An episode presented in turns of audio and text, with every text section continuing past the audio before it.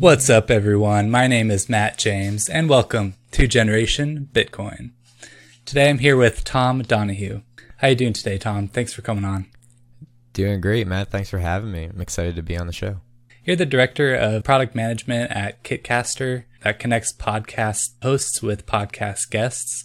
Can you go a little bit more into uh, why you're interested in podcasting and how you got started in that?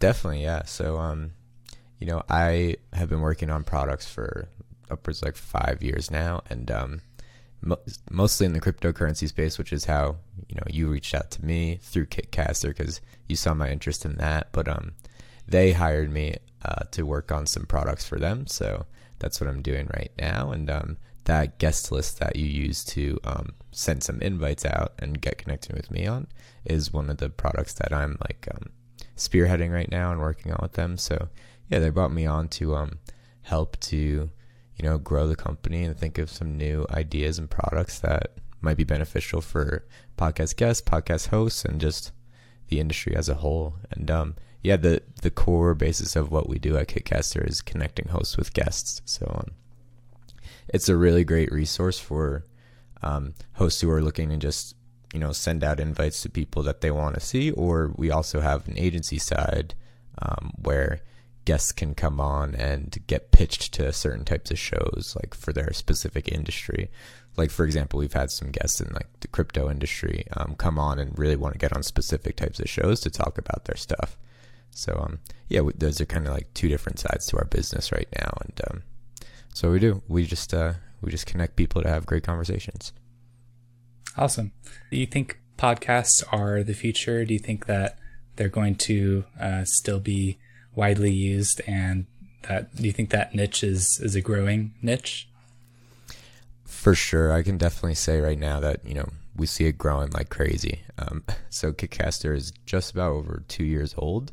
And um, as as bad as it sounds but like covid really helped our company because people were you know staying inside more and like listening to more podcasts. So it became more popular and people were um, looking to podcasts to get information more often. So um we really see like just a huge increase in um, audience awareness and just like um, r- real genuine connections between companies and audiences when they go onto podcasts because you know you're just hearing a conversation with like a founder or you know a director or something at a company and you're getting like a, a personal account of like what that company does why they think it's real good and like um, what the benefits are and it helps people to really connect to it. And you know the way that we make things work is you know place people on like 10 different shows in the same area and you know you're really getting in front of like your desired audience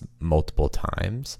And it just helps to you know increase participation awareness um, help people close deals. Like we've had clients close multi-million dollar deals off of some guy just being like we heard you on a podcast. You do exactly what we need. And, and that's it. So yeah, we do think that um, podcasting is growing and it's here to stay. And um, one of the best ways to connect with your audience, like in the modern in the modern world of marketing, where you could just do banner ads online and you know jump in front of people's faces, but not make a real connection. Yeah, yeah, for sure. I, I definitely agree. I think it really allows you to capture the attention of users for like a long time, right? Because they're so they're so long compared to like a short YouTube video or you know a short article. You get you get like a whole hour of someone's attention, right? So that's a sure. it's a long time to to uh, pitch whatever you need to to them, or and also gain that trust, right? Yeah. Exactly, and it's one other thing that we say is like it's so hard for um, typically a lot of like CEOs are coming on as guests for us, and it's really hard to like sit those people down like for their marketing departments or whatever to get them to talk about their product. But with podcasts you know we just squeeze in an hour a week. They talk to another you know subject area expert who knows what they want to talk about can have a great conversation with them.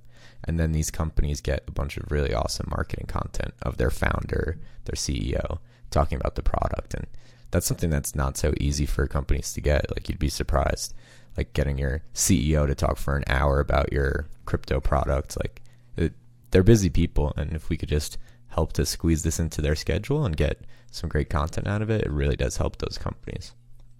Yeah, yeah, sounds sounds uh sounds like it's very helpful for a lot of companies for sure. So, you're you're also the co-founder and uh, marketing lead at Secure Digital Asset Group.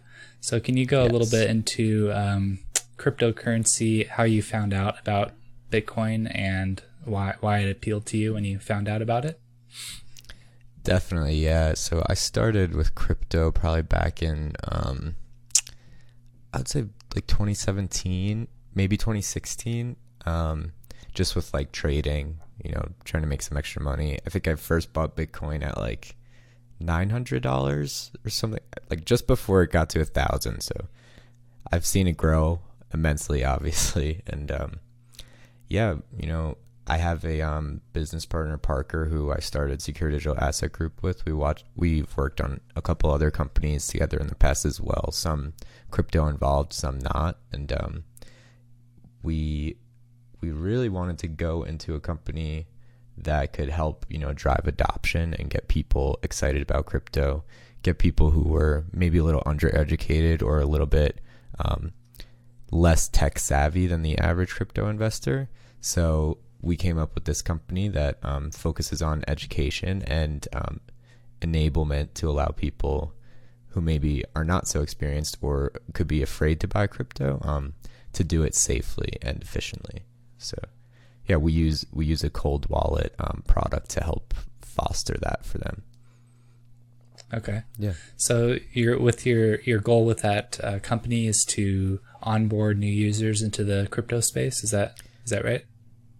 Definitely, and um, you know, we also some of our other main goals are to help um, banks and institutions have a compliant and safe way to offer crypto to their clients.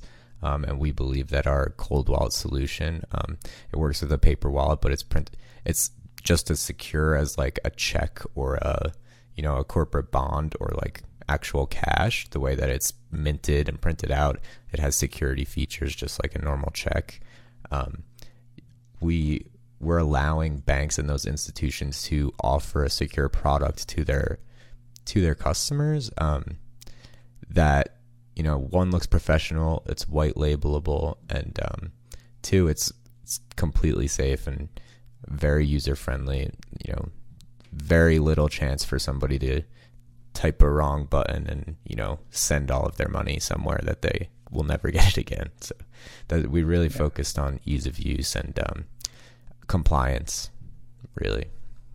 So yeah. Okay. So is that That's your main product on. that you uh, that you have with that organization, like a, a wallet, and it's called Bitbond? Is that right? Yes, exactly. It's called a Bitbond, and um, it look.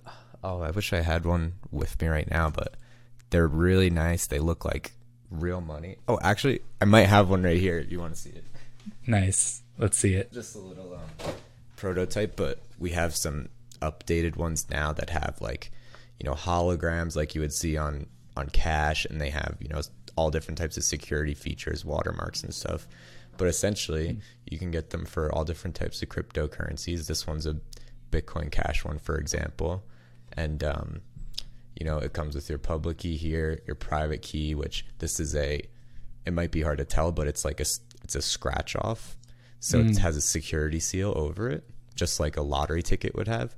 So it's built into the paper and you can scratch it off when you're ready to spend it or sell it, trade it, whatever you want to do.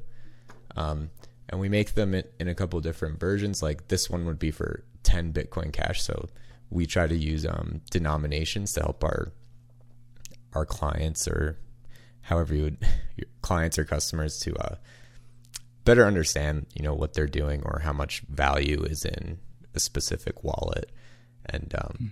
so essentially, how it works is um, you there's a specific ID here that um, works into our system, and it's a lot more than just a wallet. We have a whole backend technology system where there, you know, there's a portal on our website. Um, it's a fully functional fiat gateway, so you're going from US dollar or whatever your native currency is, you know, we're starting with the dollar um, into your desired crypto. Um, fully compliant. Um, it's not like a trading platform where you're trading Bitcoin Cash for Ethereum or anything like that. It's, strictly a fiat gateway. If you, you kind of think of um, like Coinbase, for example, you now they have a lot more trading pairs, but it's you know at the its core, it's a fiat gateway. It's like how we like to think of it. And um, yeah, so you can just simply go onto our platform and scan your private key just by holding it up to the camera like that, and um, it allows you to load whatever denomination is going to be on your bond. And um, just as easy when you're willing to sell or transfer you just scratch off the private key and you scan it into our system like that as well. Very interesting. I could see yeah. that uh, being being uh, desired by a lot of organizations and definitely uh, older people you know having a physical paper that represents it would probably they probably feel better with that. Am i right? Of course yeah. I mean you know we've done a lot of studies with like older investors or more traditional type people, and um, having the physical asset is really important. And also, the reason we went with something like this is because one of the main issues that banks and um, financial institutions have right now in terms of offering cryptocurrency or holding it as a custody solution for their customers is um, you know the actual like proof of possession like the proof of ownership because if you have a um, if you have a pair of keys that's stored digitally, um, it's a lot harder to prove like ownership, custody of that. This is the only record of these keys, so we don't keep a copy of them. As soon as this is printed, it's used. It uses a data hashing and scrubbing technique. Everything gets deleted, and it can never come back. This gets printed out on a secure printer. This gets applied over it before any human could ever even see it. So it's very secure and um, you know we're we're working on a couple different things of like getting our processes audited and stuff and we're still working on a round of fundraising right now as well to um, get the right licenses and things that you'll need to to actually sell and offer this type of service um, so yeah it's some we got a lot of work ahead of us but um, you know we really think that it's something that could help drive like a much bigger adoption of the space and help people who might not be as confident to get in on it. Yeah, that's an interesting idea for sure. I think there'll be more and more demand for um, things, products like that to allow people to uh, store their cryptocurrency because it is kind of a, a lot to learn for a lot of people. It's uh, people who aren't as tech savvy and whatnot. Uh, so there's a lot of ways to, to store cryptocurrency. And uh, do, you, do you recommend any certain way over another, or what? What's your take on uh, how, how to store your cryptocurrency? Sure. Um, well, certainly, I would recommend like a cold paper wallet solution if you're really looking at like a long-term hold or a significant amount of coin that you know is very valuable. Um, it's just undoubtedly the safest way to to hold it. Um, you know, they obviously the next best would be other cold wallet solutions like a Trezor or like a a nano wallet, but um, there's inherent issues with those as well, like your keys being stored on a on a file and you know being digitally saved has inherent risk, right? So, um, and then after that, um, you know, probably the most commonly used but the least safe way is holding your coins on the exchange. Um, and everyone knows that that can be an issue here or there, especially on exchanges like Robinhood, for example, which is being very, um, very popular right now. Um, you don't actually own your private keys. You don't own your cryptocurrency. So um, we really just try to recommend at least getting it off the exchange to a place where you control your own private keys.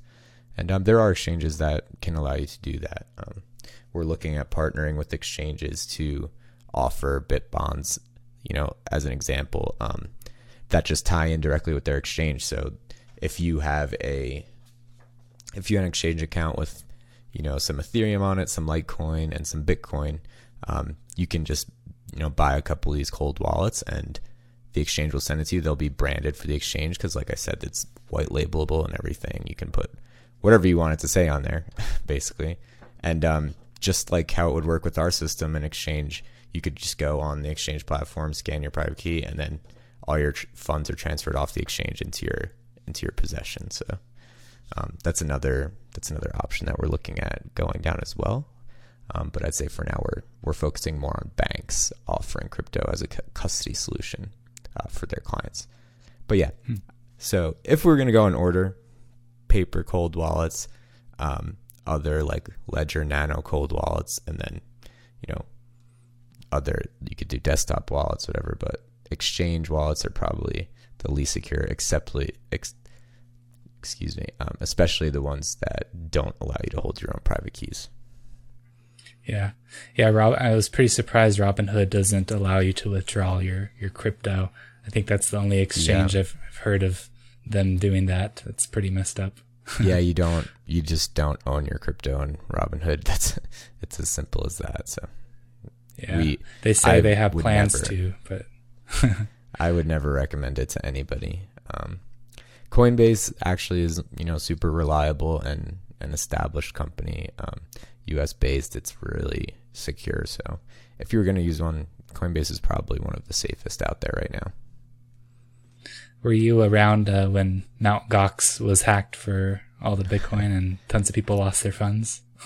I was not in on it because I was starting in like 2017, so I think that was maybe around like 2014 or something, or 20, maybe even earlier. But um, yeah, th- that's just a prime example of what could happen. You know, hold if you store all your coins on the exchange. Um, there is a reason that you see, you know, big whales. I don't know if you follow an account on Twitter called like Whale Alerts. I've heard of that. Yeah.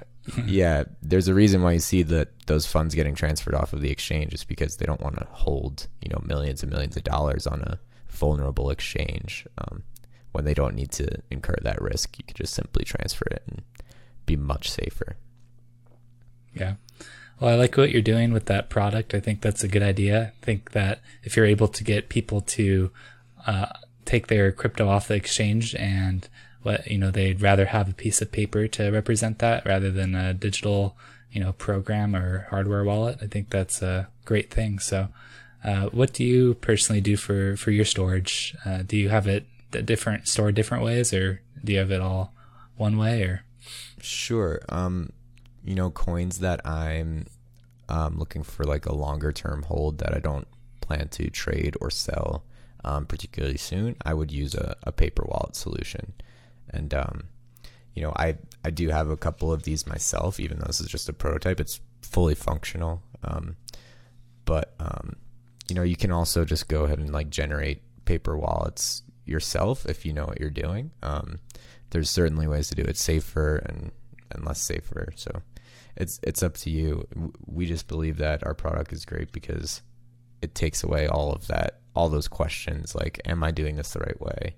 This and that but um also coins that like I'm actively trading. Um, it doesn't make sense for me to take it off the exchange, especially since they're not like significant enough values for me to um, be worried about it. And also, you know, there's insurance and stuff on certain exchanges, so I'm not with small amounts. I'm fine with keeping some on the exchange and, and using it for trades. Yeah, I agree. Not too yeah, big a deal for small amounts. Yeah. Exactly, but if you're looking at you know put a significant chunk of investment in, it it makes sense to do it a little bit more um more safely. Yeah. A lot of people yeah. are concerned about too many people holding their crypto on exchanges and the fact that that might concentrate power in certain exchanges that hold everyone's funds because people may be lazy and not wanting to self custody their funds. Do you think the future holds uh, uh, a future where people are are in self custody over um, most of the time, or do you think that, there's going to be this uh, these exchanges that are going to be holding tons and tons of funds? How do, how do you see the future playing out with that? Well, I think um, we're seeing a lot of people, you know, become educated and um, enjoy more decentralized exchange models. Um, they're you know becoming very popular, and also there are exchanges out there that are giving access to their private keys and most exchanges you can withdraw on like Robinhood, you know. Um, but there are different options that are, you know, going up against that issue. And um, I don't think it's an issue that will be widely prevalent in the future. Like, oh, one exchange has 60% of the Ethereum on the market. Like, I don't, I don't think we're ever really going to see that happen. Yeah. Yeah, for sure. Well, hopefully products like yours will help people self custody funds because that's super, super important. And I support Sure, anything definitely. to help with that for sure. For sure, yeah. And you know, this is something that you could go hide it under your mattress or put it in a bank account lockbox, you know, and and have it custodied in a way that you know is familiar to people, and um, it's insurable, it's commissionable by brokers and things like that. So we're really trying to um, push this product as like the bridge between the old financial system and the new fi- financial system, like help the people who are used to the way the old things are, like a corporate bond that you would invest in a company with, um, to get into you know the way things will likely be in the future.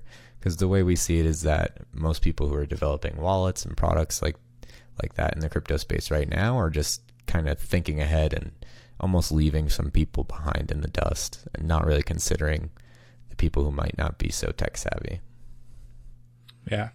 Yeah, that's a good point. I, I do uh, hear about a lot of Bitcoin being transferred off of exchanges onto private wallets. So that's good news. And hopefully, uh, hopefully that continues to, to happen more for sure.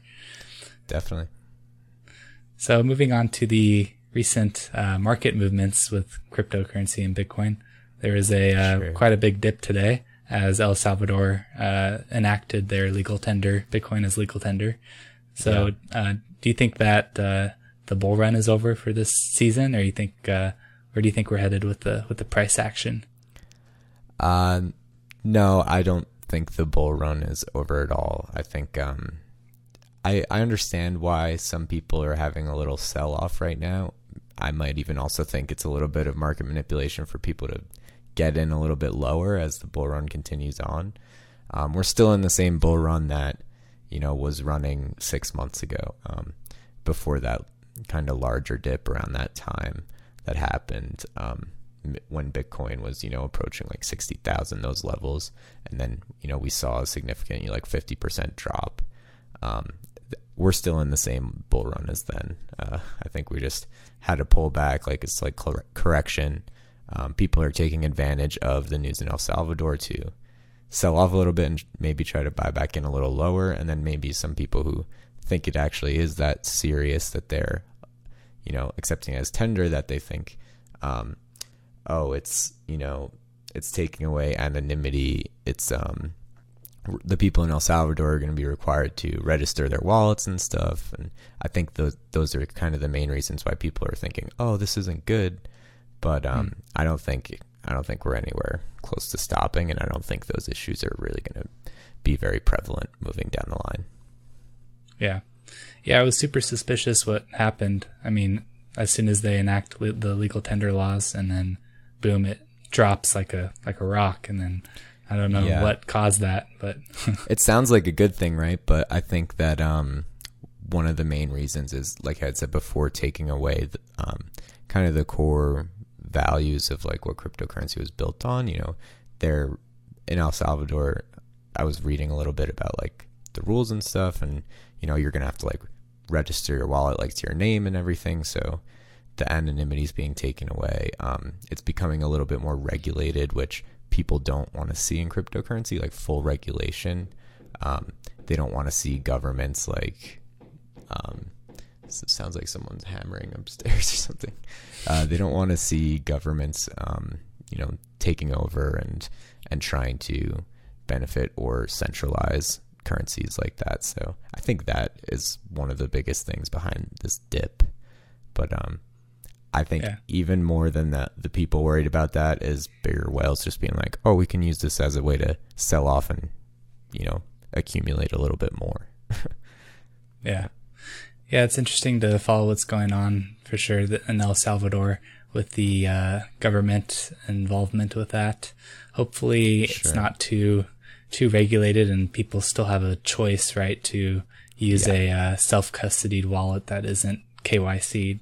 There is a government wallet, right? And they're are they required to use it or is it encouraged? Um, so from what I read, I just know that they have, you know, their own platform where people will be registered to the wallet. So like your wallet will be linked with your name and, you know, your ID number, whatever they use in El Salvador. And they do have obviously their own government has their own wallet, but um, I I'm not too familiar exactly with how it works, but it's going to be interesting to see. And I think either way, it's going to be good for us to find out, you know, what kind of is working and isn't working.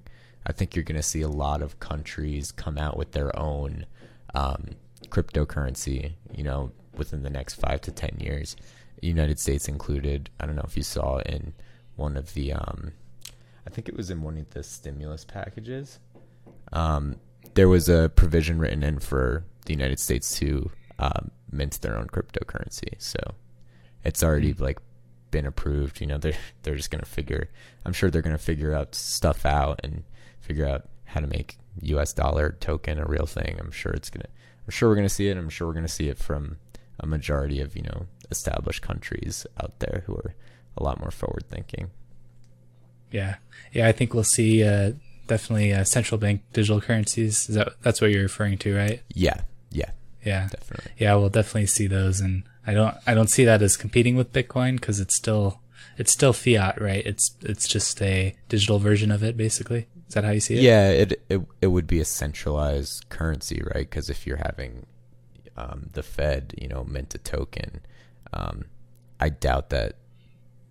You know, maybe they would allow um, private parties and individuals to mine it and allow the network to be decentralized, but I I don't see them giving up control um, of of the ecosystem like more than 51%, which is what it would take to be decentralized. Um, so I don't think that those types of projects will take away from um, current crypto projects and, and blockchains, but I think that um, it will encourage those other uh, projects that are already existing to be used more, um, and it'll just make it easier for you to go between, you know, one uh, maybe like federally minted cryptocurrency into an Ethereum or like a traditional blockchain.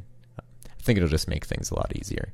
I think uh, the governments of the world will catch on to that and realize that crypto is here to stay. I think they're already realizing it. You see governments, you know, approving new things all the time trying to figure out how they're going to regulate, which is another reason that we think our product can be successful because um, you'll have it. It is kind of in a way because we obviously have KYC AML, um, similar to what El Salvador is doing. Like, you know, who owns this wallet um, with Bitbonds? It helps you to be fully compliant for tax purposes and regulation, and um, you know, it does help to kind of give a little bit more identity to what's going on. So, but you could also buy. That's if you were to use our exchange platform. Um, we have to legally collect KYC AML from anyone using our platform. You could still purchase a Bitbond wallet and load it through your own means, um, just by transferring to the public address. So there's a there's a use for anyone if you if you want to use it. If you want to do it anonymously, you can do that as well. But when when they're going through us, you know, for us to protect ourselves, we have to go through the right channels and the right steps to allow that to happen. Yeah, yeah, it makes sense. I mean, that's that's what you got to do. Uh, I think it's good because you're you know onboarding new users and KYC yeah. is you know required, so that's that's what we have to do. But I mean, that's it's it. It, it does give the ability to, like you were saying, people can use it anonymously if you want, but you know, for for exchanges and whatnot, they do have to use KYC and whatnot. Are you concerned about uh, central bank digital digital currencies being too Orwellian to um, tracking and storing of all transactions and relating every address to everybody and being able to to survey that entire nation? Does that does that scare you at all? Are you uh, what do you think about that? Um, well, I think that's the reason that they're going to want to do it. Um, I think that would be their main point behind creating something like that. Um, you have, you know, a Fed that is used to being able to see what everyone's doing. You know, they want to collect on their taxes. They want to know who's doing what. They're already doing their best to make sure that they're getting every tax dollar they can from current crypto transactions that are happening. So, um, I would assume that yeah, uh, you know, they will be trying to trace everything and know who's doing what, and um, I think that's just inevitable. And also, that's just another reason why it's not going to take away too much from the already existing blockchain projects that are out there. Yeah, I agree. It's it's a definitely a separate thing when you're looking at a decentralized cryptocurrency like Bitcoin, comparing that to a centralized. Uh, uh, it's just the digital version of fiat money is how I see CBDC. So, yeah, yeah, I I I picture it working. You know, m- very similarly to how you know we do online banking.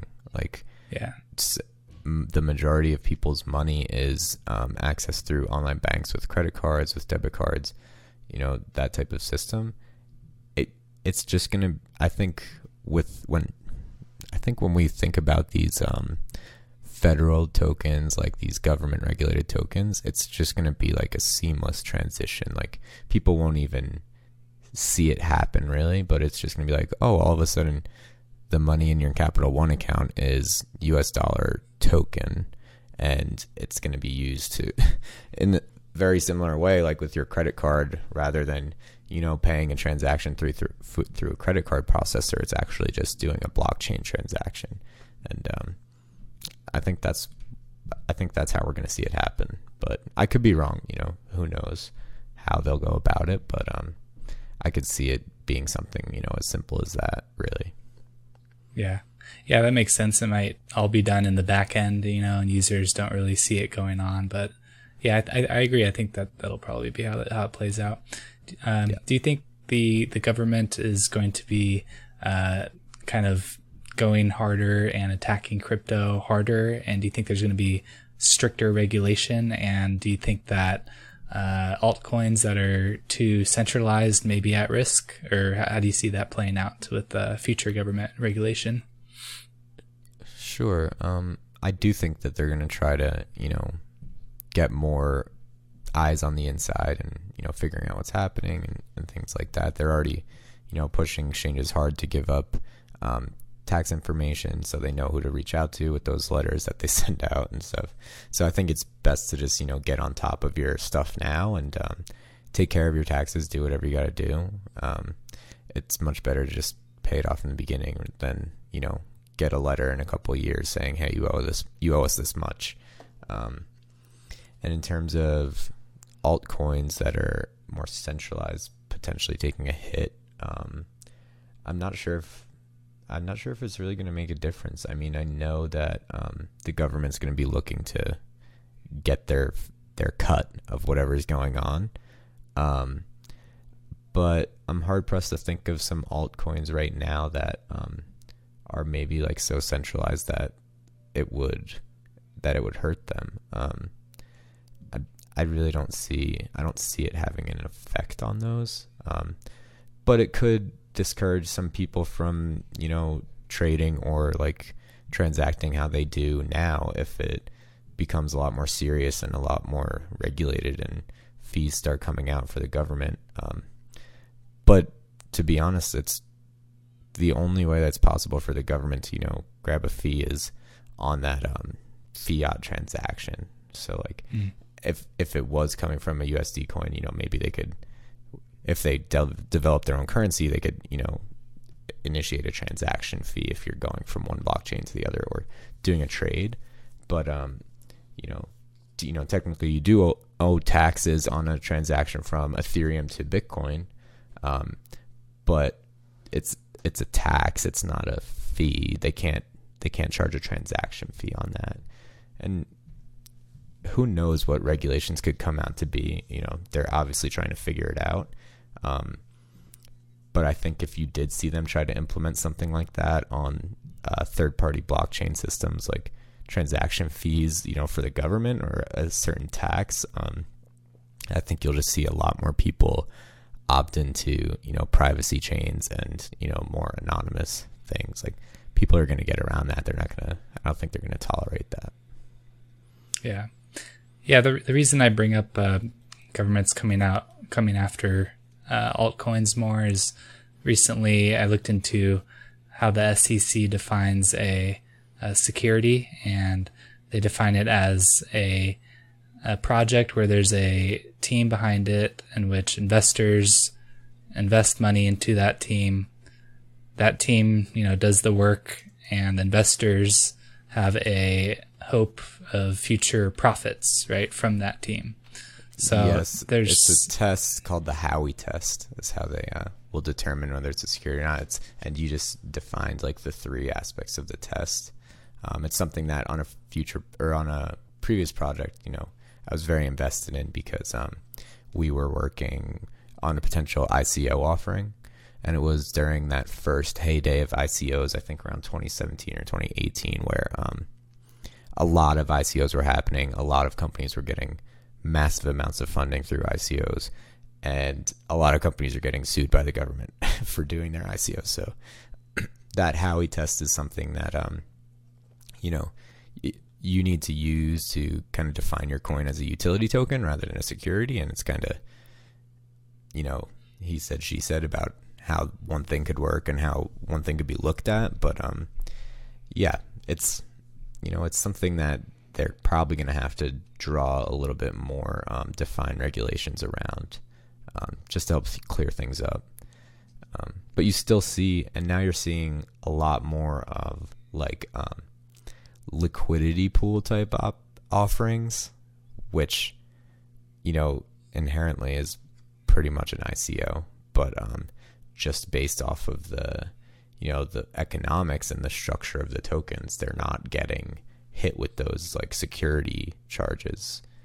Um, it's it's like a big dark hole to jump into to try to define all of those you know legal things, but um, I think they're going to come out with some some very um, detailed and defined you know regulations to. I, they have to so yeah. we're going to see it eventually and it might change the way that some things work but um yeah I'm, I don't know what else yeah. to say about it. It's a it's a big wormhole to jump into. Yeah, right now it's not very clear. You're right, and you know yeah. a lot of these altcoins can be considered securities to a certain degree, mm-hmm. so it's hard to say. Another issue that I see is that uh, there's there's a lot of tokens and cryptocurrencies around uh, the DeFi space, and a lot of uh, like decentralized exchanges, for example, don't collect KYC because it's there's no there's no custodian in the middle, right, holding the funds. It's it's uh, you have you have custody of your funds as you swap them because it's going through these backend protocols, and so it's interesting to see how that will play out if they are going to you know not want uh, decentralized uh, finance to be going on because it's not KYC'd? And if so, how, how will they, you know, come after that? And can they even stop it is the question, right? Yeah, I'm not, sh- I'm not sure if they can, you know, um, th- the first thing they would have to be able to do to stop it would be to trace it. And, um, that's just like, it's so hard right now with the, the MetaMask and perpetual swaps, PancakeSwap, like those types of things. Um, it's, it's, it's tough. And I mean, you can, you can go into the, the blockchain explorer and see how people are swapping and things like that. But if anyone wants to do something anonymously, they can. Um, so it, I think it's going to take a lot from them, and I'm not even sure if it's fully possible, um, unless they just say, straight up say, you know, it's illegal to do this, and you know, if we catch you doing it, like you're going to go to jail. Like I don't think they're going to stop people, and even if they do say that, it's still not going to stop everybody. So. Yeah. I'm really interested to see what's going to happen with all that stuff. Me too. Yeah, it's definitely fun to watch and see how it plays out. So yeah, yeah. moving on to uh, to we were talking about you know tokens, DeFi tokens, and altcoins. Um, mm-hmm. do you think uh, what, what is your take on toxic maximalism and you know Bitcoiners who think that Bitcoin should be the only the only cryptocurrency and all us all other ones are a waste of time? yeah. Okay. Um, I know there's people out there like that, but I didn't know we had the the term ready to go. Uh, Toxic maximalism. yeah, I I mean I don't get why some people think that way. Um, it's clear that um, you know other currencies are going to be better for certain applications. I think that Bitcoin will always obviously be the first crypto, right? And it will always be like the gold of crypto. I think Bitcoin's always going to have value, and I think it's going to be valued at, you know, over like a hundred thousand dollars, like a, a lot higher than it is right now. Um, but I, it's obvious to me, at least, that um, it's not going to be the only cryptocurrency and it's not the best cryptocurrency for everything. I'm not even sure if it's the best cryptocurrency for anything at all. Like, I think it's just um, inherently the first crypto, and people will always look at it as the crypto gold, so it has an inherent value, but um, it's not the best for transactions. It's not the best for um, transaction speed, security. There's much, you know, safer coins out there, much faster coins uh, much cheaper coins to transact with. So, um, I to me, there's obviously going to be other players. Um, who knows what the next biggest one will be? I think Ethereum's really promising for the applications that it has right now. Um, the features, the smart contracts and stuff, are just things that aren't possible with Bitcoin. So, um, at least now, but um, I don't even see in the future them, you know, even going for anything like that. Um, why why compete? You know, if Bitcoin's good at one thing, being the first cryptocurrency, um, it's not better than any other token at anything else. So I don't think Bitcoin will be the one and only, as you the as the maximalists might say. Yeah, I I, uh, I, agree. I don't think it'll be the the one and only either. There'll always be other cryptocurrencies. Uh, however, I have been uh, listening to a lot of maximalists and the points that they make, and I have learned a lot about how uh, I do think Bitcoin is the um, the most secure and the most decentralized and unstoppable um, money, and it's made yeah. to be be a money, right? Like a base layer money, and sure. it's interesting to store value. See, yeah yeah store value and and things are being built on top of it and it's interesting because it's uh, kind of like a layered uh, architecture like uh, kind of like the internet or like tcp http it's built in mm-hmm. layers and uh, you know with the lightning network being built on top of it it's able people are able to do you know instant and nearly fee free transactions so I, I do think it is the best uh, my opinion it's the best money i guess if we're looking for like the universal worldwide money. Um, but the but you know I'm open to others as well. But it's interesting yeah. to see because there's there's development being on on different layers on top of it. So yeah, well these like Lightning Network updates are awesome and everything. So you'll Bitcoin will always be there and it will always be valuable in my opinion.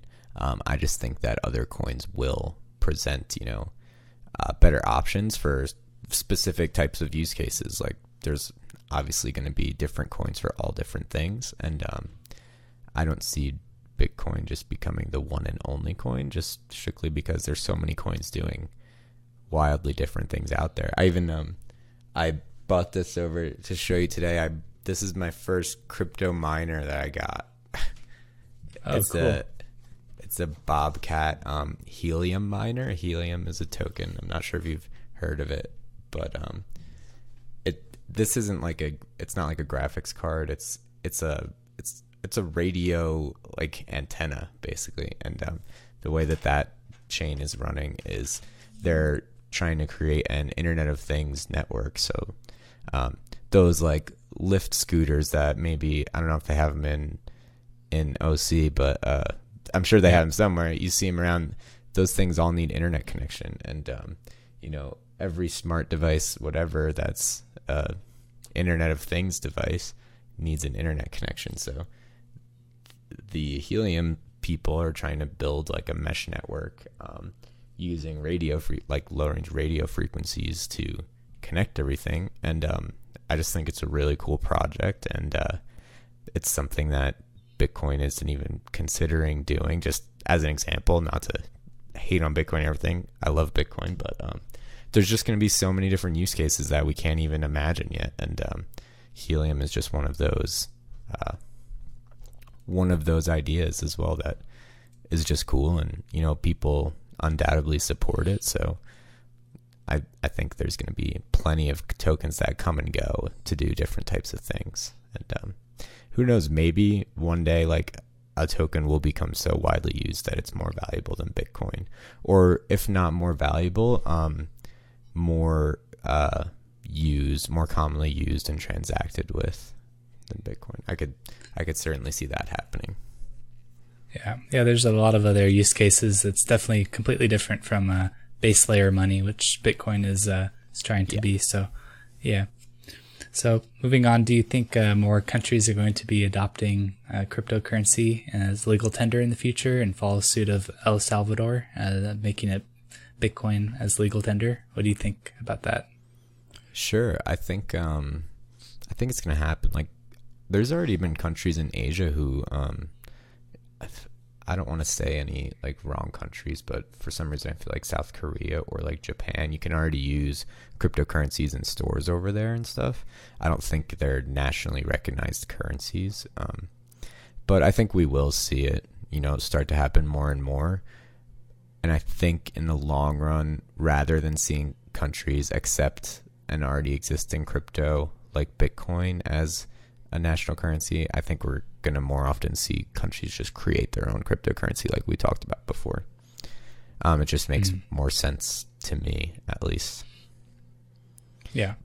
Well, with El Salvador as well, you know, um, they have their own like issues with their economy and stuff, and their own uh, fiat currencies value. So, you know, it might make sense for countries in positions like that to accept a much more widely um, valuable and more recognized currency than even their own. I think people would take Bitcoin over an El Salvadorian dollar or whatever currency they use. I'm not even entirely sure, but um, it, it, makes sense sometimes for them to do that. But I think more often we're going to see uh, countries create their own currency. Yeah. Who do you think will be next to hold uh, Bitcoin on their balance sheet in terms of uh, institution or country? Where do you think who's going to be next with with that? Do you have any oh. predictions? hmm. Well, I think in pretty much every institution's doing it right now. So let me for the next country. Um, I don't know. I think once people see how it works in El Salvador, or just from the news, like other countries will be like, "Yeah, why don't we do that too?" And um, yeah. I don't know. Maybe some maybe some of the more like forward techie thinking countries in Europe will will do it first. I can really see um, like an EU token or something like that becoming a thing. So I would I wouldn't be surprised if they hopped into other cryptocurrencies before that became a thing. Yeah. Where do you see the future uh, in terms of Bitcoin and fiat money or uh, government tokens, as you uh, were talking about? Do you think there'll be a clash and do you think that one will come out the winner? Or do you think that fiat monies and bitcoin will coexist? Or how do you think that will will play out? Hmm. um i see like definitely a much more of a cashless future as certainly a real possibility. Um, i think people love cash and i think they love how it feels and just the simple idea behind cash um, so I think obviously it will always exist. Um, but I do see, um, just like we said before, you know, companies coming out their own currencies and um, just the wider adoption of already existing and to be existing currencies um, that are decentralized and not run by any institution. Um, I think I think there will be a real um, you know defining moment or like a clash if you might define it that way. Um, but i don't think it's going to be as like detrimental or you know uh, mm, as much of an issue as people might think. I think it's going to just be like hey this is you know a lot smarter. Let's just let's just do this. And i think you know once you know more conservative or like older um, less interested people are you know out of the way and maybe like not to say that most older people aren't down with new technology but like once more younger people and more um, forward thinking people are in power and like in the positions to make those decisions um, i think eventually it's just gonna be like hey like this is just smarter for everyone. Why don't we why don't we just do it? And i think it's just gonna be a thing that happens naturally yeah yeah, I see. I see the same. I mean, you have two options. You know, there's tons of countries and institutions with, you know, lots of fiat money just being held and cash reserves not doing anything and it's losing yeah. value over time. It's losing so much value. They're printing, you know, 35, 40% in the last year of all dollars created or is printed in the last year. So you're looking at that devaluation happening, or you can hold it in yeah. something with a hard cap, right? It's pretty obvious. yeah, don't even get me started on the U.S. dollar because I'm I'm fully uh, I'm fully convinced that we'll see a big crash. You know, coming in the value of the the USD. So uh, I I hold more. I, I'm holding more and more value each day in, in cryptocurrencies over over U.S. dollars, and um, that's just you know my own personal opinion that that's going to happen. But the way that um, you know the fiat reserve system works and fractional reserve lending, if you've looked into that type of stuff, um, yep, it's it's just unsustainable, and um, it's it's something that can't go on forever, and we're kind of just kicking the can down the road as to when it's going to crash. But eventually, you know, eventually there's going to come a time where it's just like, hey, you know, it's all over, and uh, the value of the dollar is going to probably most likely plummet. I'm, at least what I believe, and I think that's going to be um, either the defining point or the um, inspiration to start like the U.S. you know cryptocurrency you know, they might even try to do that before the dollar goes down to try to avert it or counteract it or at least get something in place to be ready. um, yeah. I see that pivotal moment as a Bitcoin's time to shine as a Bitcoin standard because oh yeah, uh, you know all, all, fiat money eventually hyperinflates because it's corruptible, right? It, it, can be printed and centrally controlled, so it's going to yeah. be corrupted at some point as all fiat money has. So, yeah, hopefully uh, the Bitcoin standard will will come out and and shine. yeah, and I mean people who say that Bitcoin, you know, can't pass like a hundred thousand dollars or something like that, it really doesn't make any sense because all that has to happen is for the U.S. dollar to be half as valuable as it is right now, and Bitcoin's past a hundred thousand dollars. So, um, I think you know, we'll even see Bitcoin pass that before the value of the dollar starts to really come down. Um, and then, you know, you could see it be worth much more than that. Yeah. I mean, you look at gold's uh, market cap, it's about uh, 11 trillion. And then if you take all fiat money in the world, that's hundreds of trillions, right? So if yeah. you're comparing Bitcoin to that, it, that definitely has a long, long ways to grow for sure. I agree. sure. Yeah. And then once, you know, Elon Musk starts mining golden asteroids, like who knows what the value of gold's going to drop down to? You know, you can't go mine cryptocurrency on an asteroid. so, I think that's, true. the the the unparalleled scarcity in cryptocurrency is the driving factor behind the value, and um, especially Bitcoin being one of the most scarce cryptocurrencies out there. Um, it's just bound to go up in value, in my opinion. Yeah. Where do you see I am it? long um, on everything. Me too. I'm I'm I'm bullish AF. yes. Where do you see Bitcoin in um, in five years from now? Do you think it's going to become less volatile over time? Because that's something that a lot of people uh, don't like about Bitcoin is that it's volatile. Do you think it, it'll become more stable in the future as more more liquidity is added and it becomes more of a, a worldwide uh, thing that people use for for transacting. Yeah, I think stable coins are gonna um, be very popular, and I think that Bitcoin inevitably will have to you know flatten out eventually. Um, I could see it flattening out, you know, well into the hundreds of thousands of dollars. Um, but you know, there's only a certain amount of money, you know, in the world. I don't see Bitcoin just being like extremely volatile. Like into the millions or whatever. I, I don't see it happening, but um, yeah, for it to be you know more widely used as a as a currency, it should be more stable, and um, you know that's another reason why other coins are so great too, because there are coins built to be stable and built to be used as a transaction of value over time, so that you know I can pay a merchant with my Bitcoin, or sorry, I could pay my my merchant with whatever it is for um, a car, and by the time I get home, you know, the amount I spent on that car isn't twice as much. Um, you know, it's it's something that needs to happen, and uh, if